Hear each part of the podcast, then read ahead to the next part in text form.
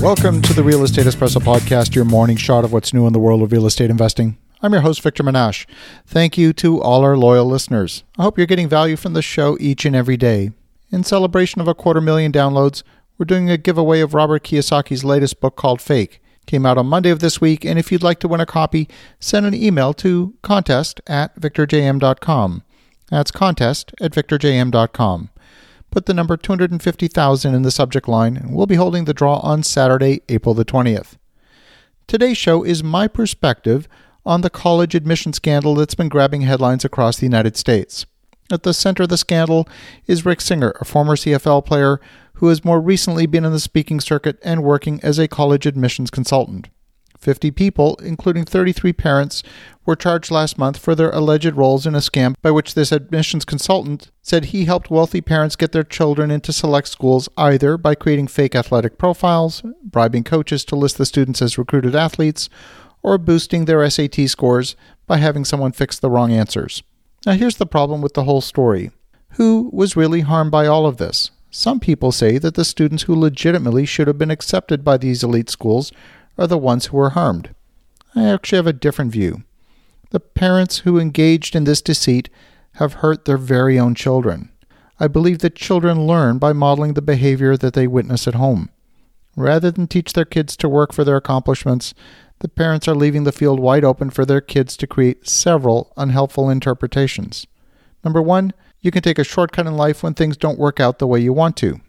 Number two, the parents don't have faith in their children, their ability to succeed on their own. These kids could spend their entire lives thinking that they're a screw up and will never measure up. Number three, the optics of graduating from an elite school is more important to the parent's ego than the substance of living a happy and fulfilled life. At this point, the kids stop being human. They become an object for the purpose of satisfying the parent's ego. There's so much to this story that is screwed up on so many levels. A university education is a valuable step in many people's lives. I'm certainly glad I went to university. But it's not everything. In fact, numerous studies have shown that graduating near the top of the class from a lesser known college results in better life outcomes than graduating in the bottom half of the class from an elite school. It comes down to reinforcing beliefs. If you're doing well in high school, you might represent the few top percent in your class.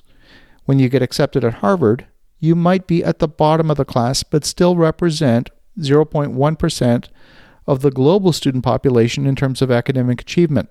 But even though you're part of that elite group, you're going to spend four or six or nine years at the bottom of your class, and the message is that you're failing. The message is you're not measuring up. When kids are in their formative years, developing self reinforcing patterns of high self esteem are incredibly important to constructive life outcomes. And all of what I've described so far isn't real, it's all in people's heads. It's not what actually happened. What really happened is these parents paid some money, Somebody cheated on their kids' entrance exams. That's what happened. Everything else is story that people wrap around it. The story is the kids are failures, the parents have huge egos, the parents have no integrity, and so on. The fact is, none of us really know. None of these things exist in reality, they only exist in our mind. They're a creation of our own mind. Now, if you've read it about it in the newspaper, then those ideas are the creation of the writer of the article. And there's no shortage of opinions and beliefs when it comes to stories like this one. But let's frame the story in a larger context. In 2017, Kessler International published a study based on a survey of 300 students. The survey found 86% claimed they had cheated in school. 54% indicated that cheating was okay. Some said it was necessary to stay competitive.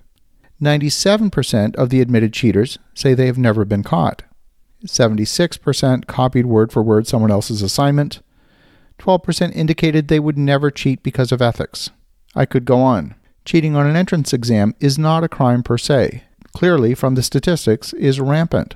Yet a number of parents are facing criminal charges stemming from the fact that money was involved in the cheating, and it's that part that is actually a criminal offense. There's something wrong with our culture that places more emphasis on the appearance of credentials than the substance of actual education.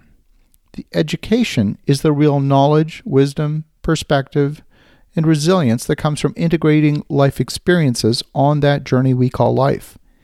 The truth is that in the real world, the kind of working together that's called cheating at school in the real world is called collaboration and is something to be encouraged. And yet, our education system spends 18 years of a child's life trying to beat it out of them. As you're thinking about that, think about what a real education means. Have an awesome rest of your day. Go make some great things happen. We'll talk to you again tomorrow.